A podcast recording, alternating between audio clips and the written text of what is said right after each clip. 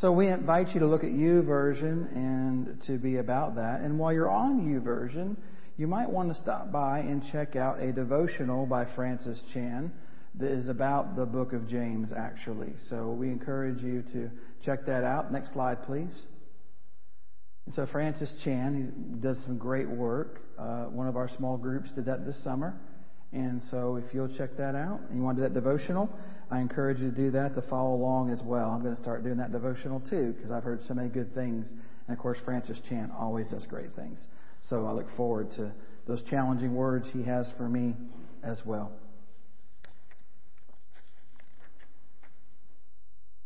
So James, tradition has it, was the brother of Jesus. Now, there is some considerable doubt as to whether the, that James ever wrote this letter. But in the book of Acts, we see James stepping up to be the leader of the fledgling church. And I like to imagine this letter is written as the result of being the brother of Jesus and of listening to all that Jesus was saying to him all his life. See, for James's whole life, he lived in that shadow. Maybe there was a time when James idolized his big brother. You ever done that if you have a bigger brother? Maybe there was a time when James began to resent Jesus and the special treatment that he received from his mother, who treated him as though he were a special gift from God. And doesn't everybody get that in their family, right? But in this case, he actually was a special gift from God. You can tell your other brother or sister they're not. Okay, you're, you're the special gift from God.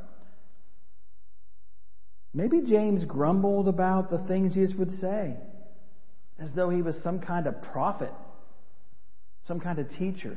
Who do you think he is? But James was a doer. James was faithful. And maybe after Jesus' death, James looked at himself in the mirror and he didn't like what he saw. You ever done that? So when the resurrected Jesus showed up and said, I need you, James the doer stepped up. Now, James, the writer here, was writing to a Jewish people of modest means who were being oppressed by the rich, who dragged them before the courts and blasphemed the holy, honorable name by which the believers were called. We'll find out in chapter 2. And kept back the wages of believers in chapter 5, we find out later. They were being persecuted and mistreated. And it's because of all of this that James counsels patience. James addresses in the first chapter their trials and temptations, saying, Consider it pure joy because you know the testing of your faith produces perseverance. And he counsels prayer for wisdom and prayed in faith without doubts and pronounces a blessing on those who endure temptation because they will receive the crown of life. And he counsels them not to think of temptation as being sent by God because God tempts no one, he says. And that brings us to today's verses. Where first, James says, God brought us forth. One of my favorite verses, every good and perfect gift from above. A better translation of that is every generous giving and every perfect gift is from above. You see, James is showing that God is good. So the gifts that come from God are good rather than evil. As he continues on, coming down from the Father of the heavenly lights. Remember back at creation where God said, let there be what? That was the weakest I've ever heard. But thank you, Sean, because you, I heard you among everybody else. Oh, it was. The, you said it. You did. Let there be what? Remember, there's only about 25 of us in here, so you're going to have to be 100. And everybody at home, you may have said it, but I can't hear you. I can only hear these fine folks here. Only Dana. I can only hear Dana. Let there be light. And there was light. And God created the great lights of the heavens, Genesis 1:14. And the conflict between light and darkness, what wins? Light. Light always wins. Darkness can never dispel light. Light always dispels darkness. And who does not change like shifting shadows. We think of the sun and the moon and the stars as always faithful, but those heavenly lights are obscured by the clouds, right? A couple of nights ago, we were out eating, and uh, you know the big moon was out there. It's like, oh, this is pretty amazing. And then what happened? Big cloud came right over. It was gone. I'm like, okay, great. Got to see that for about two seconds. It's out of there. They don't present themselves when you need the most. But God's not like that.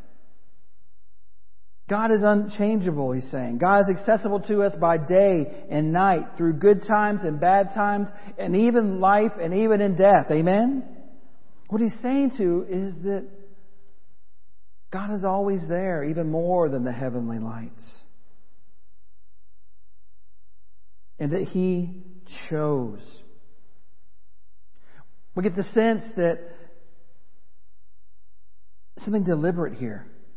There's a resolute God who's carrying out a creative vision, God's own will.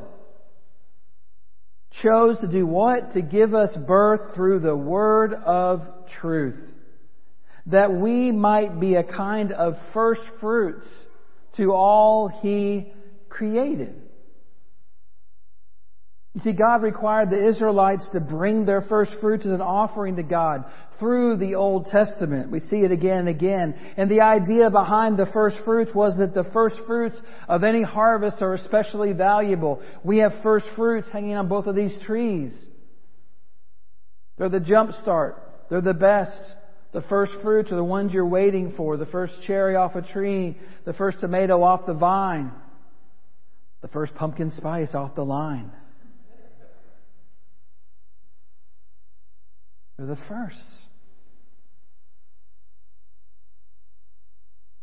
And they represent something that we have to do without for a period of time because once the firsts are there, they're gone. And you're waiting for the firsts. So when James tells these believers in the early church they are the first fruits of God's creatures, he's letting know they're special. He's letting us know that we are special that God finds exceptional pleasure in them and in us. That's what he's getting across to them while they're being persecuted. And these believers are not only precious to God, but they're also a signal of a great harvest. Because the first fruits indicate what? There's more fruit coming.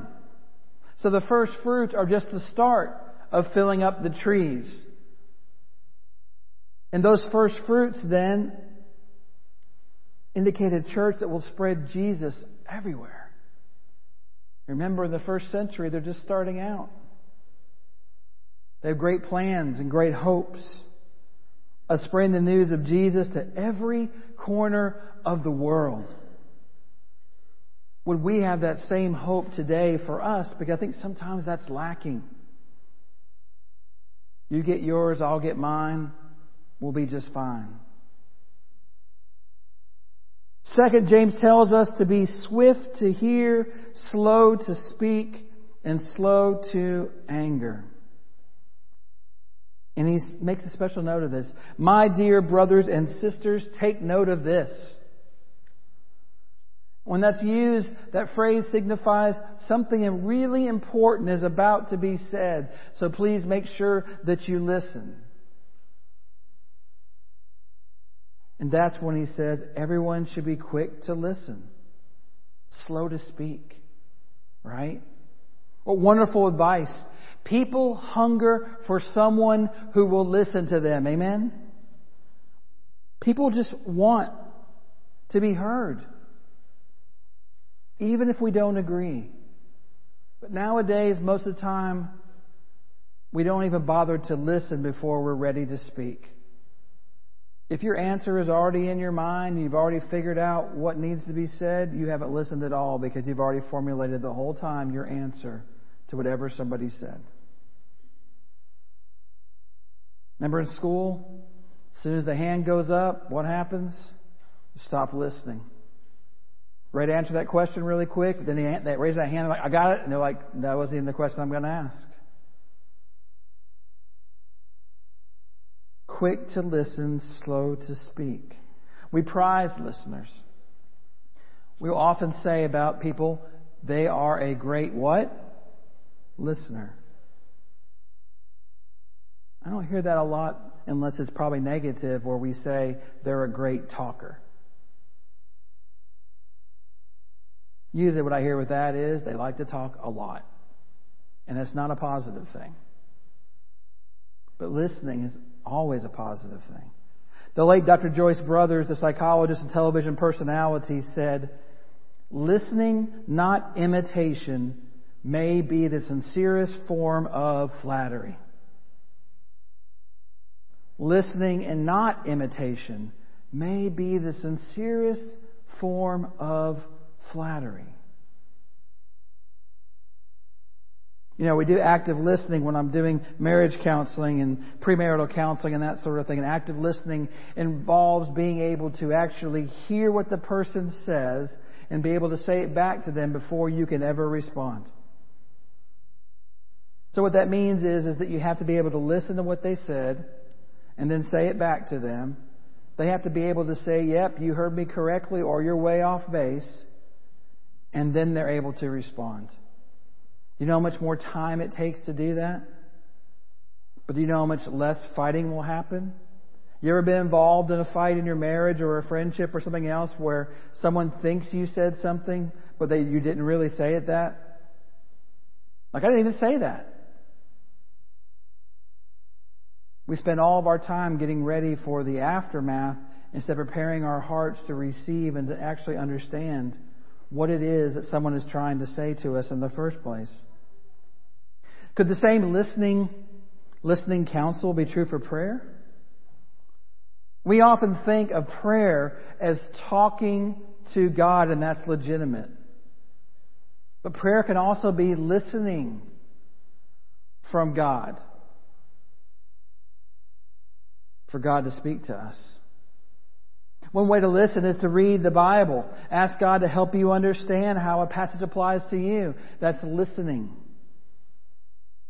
Listen prayerfully for the answer. Frank Laubach, a Christian missionary, said this, and it's, it's, it's very interesting. He said, The trouble with nearly everyone who prays is that they say amen and they run away before God has a chance to reply. We lay out all of our prayers and we say all of our things and we say amen and we run away before God has a chance to reply. And he says, listening to God is far more important than giving God your ideas. Amen? It makes you think, doesn't it? If we stuck around and actually listened to what God had to say to us after we were done with our amen, that maybe God would then speak to us. And then slow to become angry. So everyone should be quick to listen, slow to speak, and slow to become angry. Again, excellent advice. Quick tempered people are also likely to be quick to speak and do it in a way that hurts others and damages relationships and ironically hurts their chances of getting what they want in the first place. The humorist Will Rogers, who said lots of great things, said this People who fly into a rage always make a bad landing. People who fly into a rage always make a bad landing. How many times do you get to see on Facebook or on the news somebody's pulled a gun on somebody else? Collierville. What would lead this young man who had worked there apparently to come back and try to wipe out his coworkers and anybody else he can get his hands on? What makes you so angry that you're able to do that? We don't understand it. It makes no sense to us. But James doesn't prohibit absolutely anger. He says anger is sometimes appropriate. We call it righteous indignation. We talked about this during Ephesians. There's an appropriate place for anger. Jesus was angry at the money changers in the temple for numerous reasons. That was legitimate anger. But slow to speak still applies, even when we are angry. And not to attack people, but to do our best to be able to talk about the issue, to not say all the things in our head that we want to say. That's hard sometimes. We'll always, almost always accomplish more by measured words and actions than by flying off the cuff in anger. You know why that is, James says? Because human anger does not produce the righteousness that God desires. Human anger does not produce righteousness, but what God wants from us. You see, quick anger is likely to produce sinful words and actions, the opposite of the righteousness of God. God doesn't want us to do that. God wants us to think before we speak. God wants us to consider the person. God wants us to be able to figure out what to do. Even when we're seething inside and we can't even think straight anymore. That's even more important to turn to God, to do our best not to become into rage like we talked about in Ephesians. Third, James tells us to be doers of the word. Here's the key verse for the whole series. Therefore, get rid of all the moral filth of the evil and evil that is so prevalent. So the therefore is connected to 19 and 20, which means that James considers overly quick and speech and anger to be evil when they're not righteous to be evil. The Greek word means to renounce or lay aside or put off. Believers are supposed to play an active role in getting rid of avoiding our anger. We need to avoid our anger. And we can and should pray for God's help in this challenging endeavor, but we must also do our best to live holy lives because then anger doesn't get a hold of us in the same way and we don't act in the same way. And then he says, and humbly accept the word planted in you which can save you. I think this is one of the best parts of this, all these verses.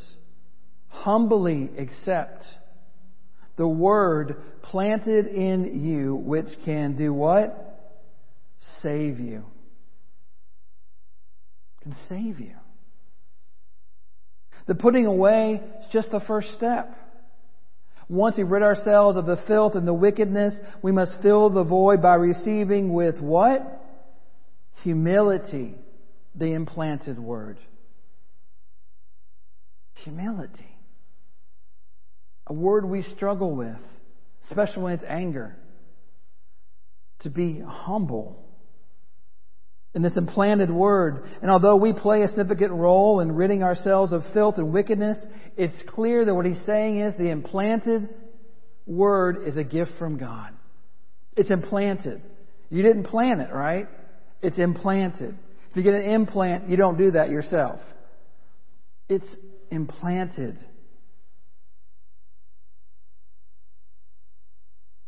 And do not merely listen to the words all, all together do not merely listen to the word and so deceive yourselves. Do what it says. We must go beyond hearing the word to doing it, to living it.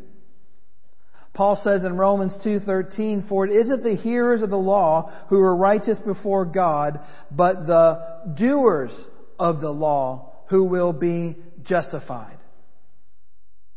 To be made right.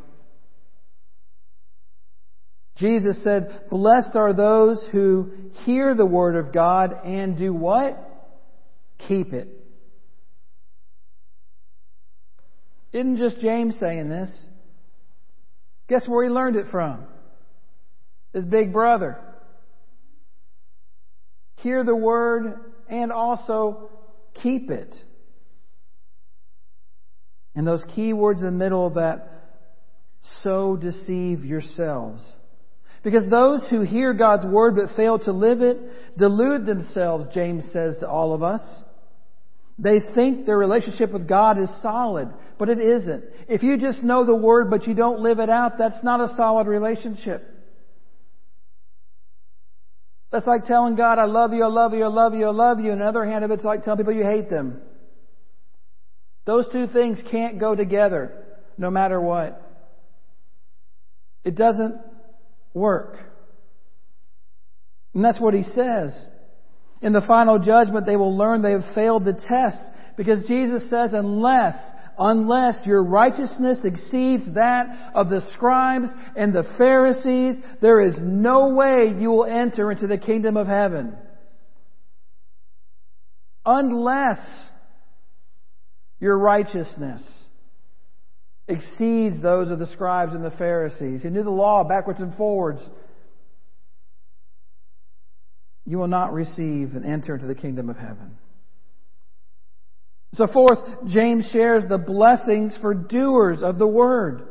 What do we get out of this? What happens? And he says, anyone who listens to the word but does not do what it says is like someone who looks at his face in the mirror. First part. Now just think about that. Visualize the fact that looking at yourself in the mirror before you got ready this morning, if you did. Or in your cell phone screen or whatever you do to be able to figure that out. You looked in something probably. Everybody probably has a mirror in their house somewhere. And you looked in it to make sure that your hair was the right way and you actually buttoned up your collar on your shirt and you're wearing pants and I don't know what else. I hope there's other stuff, but and he says, and after looking at himself, goes away and immediately forgets what he looks like.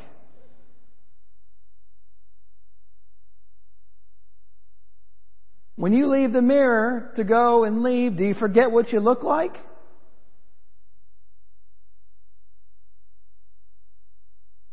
I think right now, probably there's an image in your mind of exactly what you looked like when you looked in the mirror this morning, wherever it was, whether it was out the door or whatever.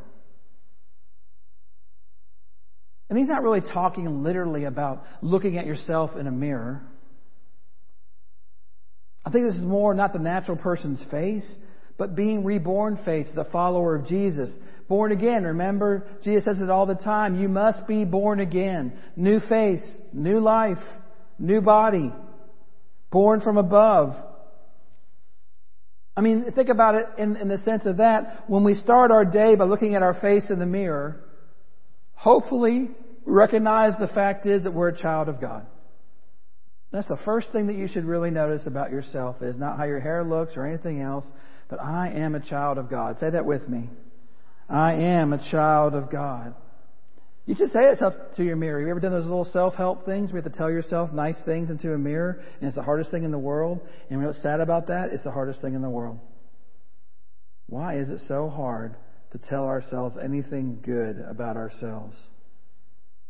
How have we been trained? And so you, you look at yourself in the mirror, recognize your identity as a child of God, but then you wade into the whirlpool of daily life.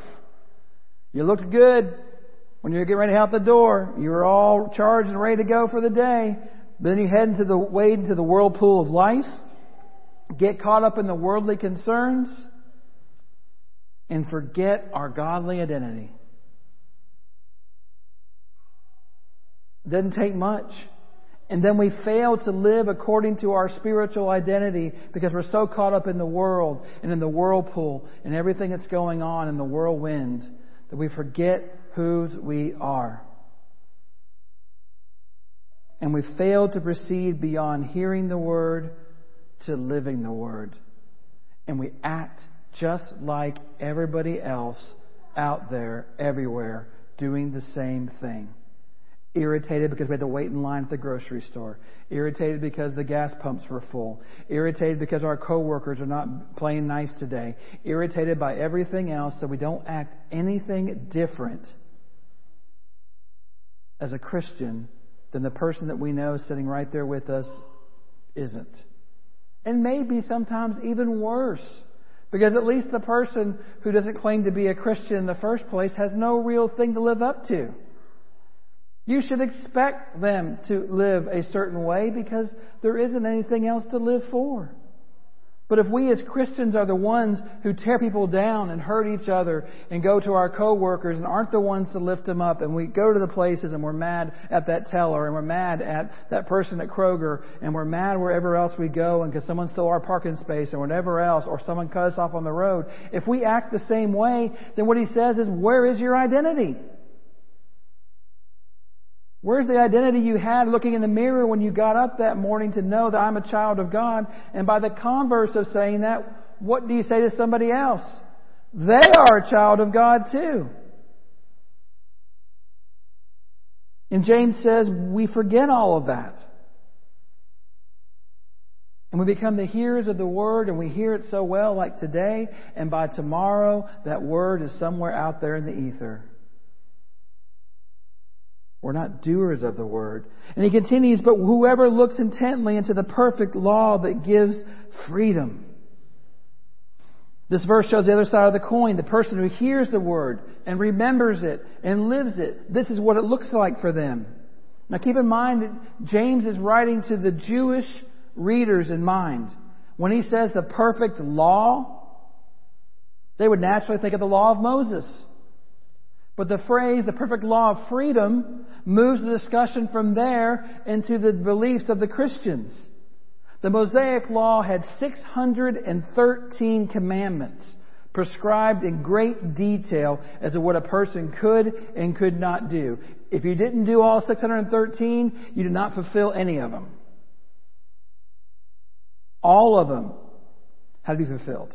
And the Talmud, thousands more rules, try to specify the exact limits of the commandments. It says limits like working on the Sabbath. And even biblical scholars had problems remembering all of those rules at the same time. And that's why Christ comes to set us free with grace. To set us free with the law of love. You see. That's why he gives commandments about that. Love God, love your neighbor, and do what? Love yourself. He was full of grace. Meaning the transgressor could also be a believer, who is also a believer, can expect the blood of Christ to make him or her whole in his sight. That's the freedom. The freedom that allows us to treat others differently because what we received. And intently and continue in it are the words that's used. And the word is composed of two words, with and remain. So literally it means remain with. Remain with. It says sticks with it. And in that context, it means persevere, continues. Whoever looks intently, whoever perseveres into the perfect law that gives freedom, then will do this, not forgetting what they have heard, but doing it. Because James is speaking of doers of the word, but here now he's speaking of being a doer of the work. A doer of the work means we actually go out and live it out. In that final accounting, if they played back your life, and it's like you were so good about coming to church on Sunday morning and being in Sunday school and being in Bible study and everything else, but you left on Monday morning and terrorized the world the rest of the week. How would you like that played back for you? Jerry, let's play back this last week for us. Let's see what we got going on. No, oh, wow, you did really good on Sunday, Jerry. Monday looks, well, you're still doing alright. By Wednesday, Jerry, you lost it. We, we really went downhill quick, Jerry. I'm really looking for something better from you this week. It would be the same way for all of us, one way or another. That's the deal. But if we're doing the work, the person who does the good work, a good deed, is not satisfied simply to hear the word, but they act in accordance with the word. If the word says to love our neighbor, what are we supposed to do? Love our neighbor. There's no qualification. There's no, well, if they're not a jerk, if we say we love Him and don't live out His words, then what is that really saying? How many times maybe in your own life, in your own family, whatever, someone said something to you and it's just words. It's never lived out. And in that then, we find ourselves getting lost because the difference between the hearer and the doer is the difference between lip service and service. You know, lip service. I'm going to get that done. I'm going to do that. I'm going to be better next time. I'm going to do that differently. And then the next time happens, and the next time happens, and the next time happens, especially with abusers, this happens all the time. The next time is going to be better. And it never is. It's the difference between empty discipleship and full commitment. Maybe the difference between life and death. Jesus said, Not everyone who says to me, Lord, Lord, will enter into the kingdom of heaven, but he who does the what? The will of my Father who is heaven. Even Jesus talks about it again and again. We need to hear that. We don't like these kind of words. They require us to do something more than we want to do. They require us to live out our lives in the same way that Jesus asked us to. We need to study God's Word, but that's not sufficient. You can study God's Word all the time, not live a single page out. You may be too heavenly bound to be too, any earthly good. We must allow the Word to reshape our lives. They will be blessed in what they do. God will bless the person who allows the Word to reshape their life so they can do good works. And last, James tells us there are blessings for doers of the work. In these last two verses, James takes his general principle, doing God's word, doing good work, doing good works, and gives three examples of what would be required. First, he says, controlling the tongue. Say controlling the tongue. You're still there with me. I like it. Controlling the tongue is the first thing. Those who consider themselves religious and yet do not keep a tight rein on their tongues deceive themselves and the religion is worthless. How is that for a upbeat phrase?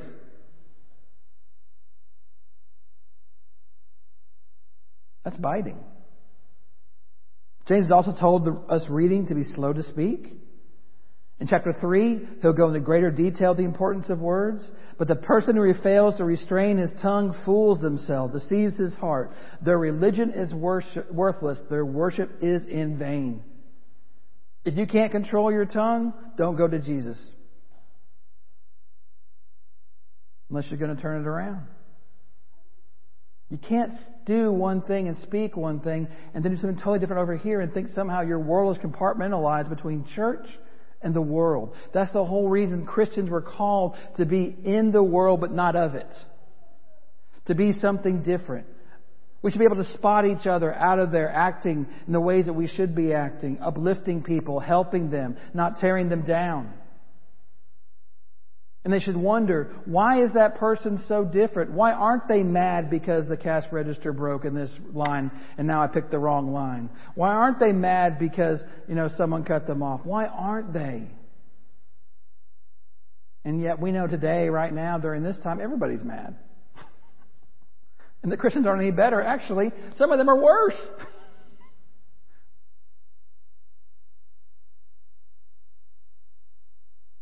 So that's the first thing. And James doesn't use the word hypocrite here, but the word comes to mind. A hypocrite is a pretender. A person who appears to be something, someone other than he or she really is. We like to use the word hypocrite for somebody else, but we don't like to use the word hypocritical for ourselves.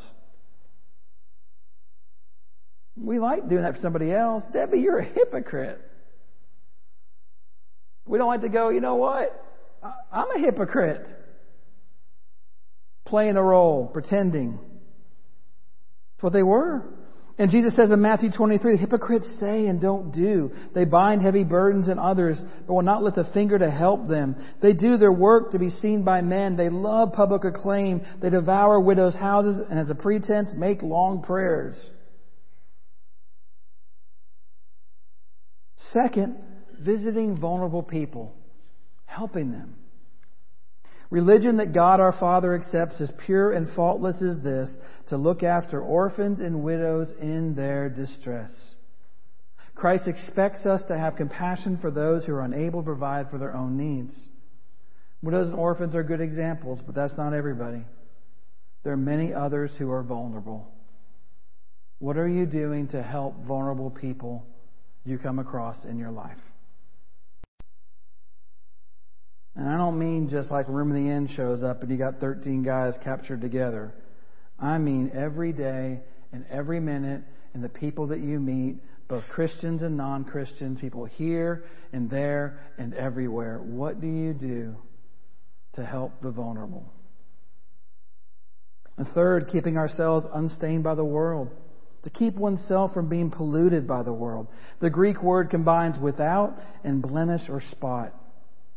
Christ needs our moral conduct to be such that it honors His name. I mean, think about it. If I got two apples in front of me, and this apple looks really nasty, and it's been sitting around for a while, it's got this huge, nice dent in it, and I got this apple over here that looks pristine and brand new and everything, which apple are you going to choose? You're going to buy from Kroger the apple that looks bad? Without blemish or spot. Worship. That's worship. And so he calls us without spot or blemish and calls us to walk in his moral footsteps. James's bigger brother, calling all of us to do that. And by the world. We live in a world that's opposed to God. It's a cosmos world. Not going to be complete till Christ comes back. A world that is often evil, a world that tempts us to think thoughts and perform acts that threaten to undo us and separate us from God at every single turn. We need to resist the pull of the cosmos world towards things that would bring dishonor in us and compromise our witness to Christ. And they're everywhere. And we all succumb to it. And we fail on Facebook and what we write. And we fail it in person and we get angry and upset and we're tired of our job and we're tired of our life and we're tired of wearing a mask and we're tired of this and all I ever hear is we're tired of something. Even when I ask the question every week, what are you excited about? Which my friend Ben Voss is really big about. What are you excited about this week? Do you know that I have people who can't even tell me one thing? But they can tell me 10 things they're tired of, but not the one thing they're excited about. That's the world that we live in now. But it's not the world of Christ. And James wants to teach us how to do that by being doers of the word, not just hearers of the word. You see, faith plus action. This is what he's saying that Martin Luther couldn't hear faith plus action. One more slide, Davis. Yeah, you must have pulled it too early. There it is. Faith plus action. It's not faith minus. It's faith plus action, not minus faith. It's not what James is saying to us, not what he won't say through this whole book. Faith plus action. Say that with me. Faith plus action. That's what we're talking about. Being doers of the word. And to think about that as I was uh, considering everything and looking at everything, and I, I was listening to um, K-LOVE this morning. I'm in the car for seven minutes. Seven minutes. And guess what? The DJ is talking about avoiding anger of all the things in seven minutes. It just tells a story about a father and a son, and the son is just angry all the time, and he's trying to help him learn how to control his anger and what to do with that anger and he's running out of options and things are happening and he can't seem to get control of it and he decides to, to get two objects in his hand to give to his son. He gives him a hammer and gives him some nails. And he says, every time that you're angry, I want you to go and hammer in a nail in the fence in the back. So the son takes the hammer and the nails, and he goes and he and when he's angry, he puts in the nails. So that first that first day alone, he puts in 30 nails.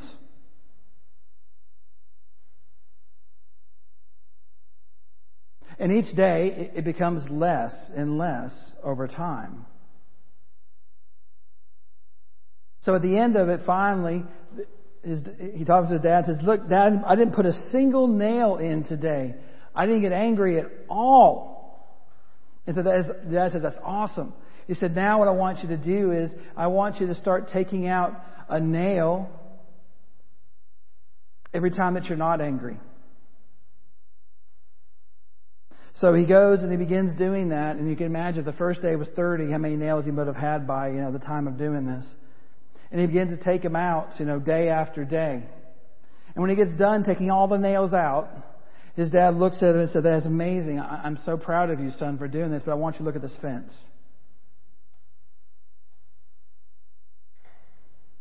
He looks, son looks at the fence. Dad says, You notice all the holes. You took all the nails out, but the holes still remain. And this fence will never be what it was. And these holes will never go away.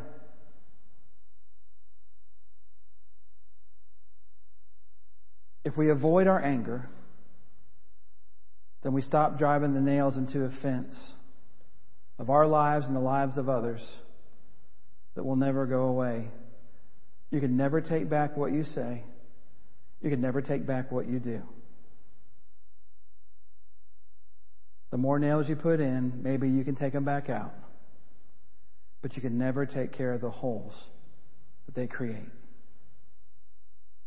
That's what James is trying to say to us today.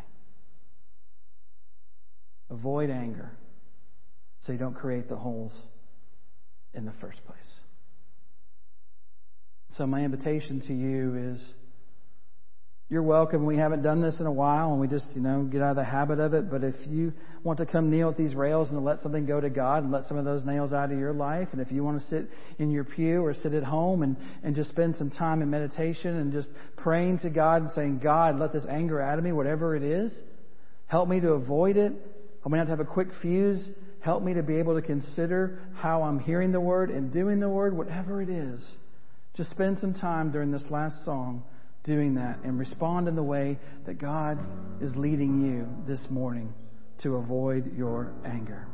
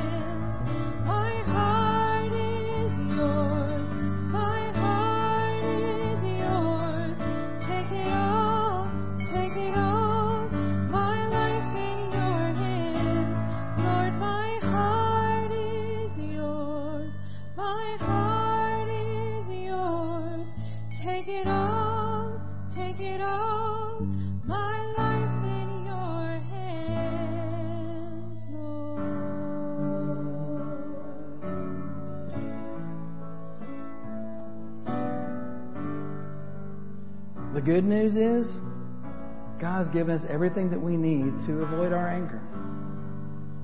We don't have to live in it. We don't have to be quick. We can be slow. Give God time to be able to work in us and the words and everything else and, and not get into that place. And even when our heart's pumping and we're so angry, to not raise that finger on the roads, not pull that gun out not get so frustrated and irritated that we let somebody else have it. We can do that. Because of Davis, pull back that um, refrain there for a second.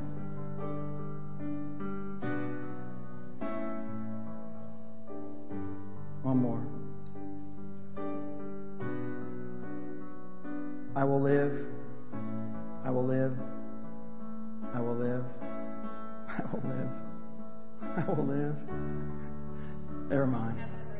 Second half of the bridge.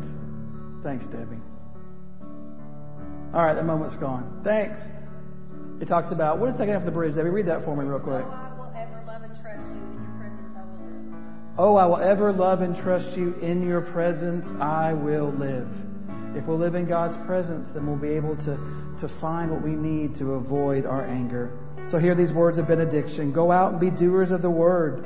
Cleanse your hearts of all pollution. Be quick to listen and learn. Welcome the word that God implants in you and bring it to birth in acts of righteousness and compassion. And may God pour grace upon you and bless you forever. And may Christ Jesus reveal to you the truth of God's ways. And may the Holy Spirit fill your life with passion and love. We go in peace to love and serve the Lord in the name of Jesus Christ. And everybody, both here and at home, said together, Amen.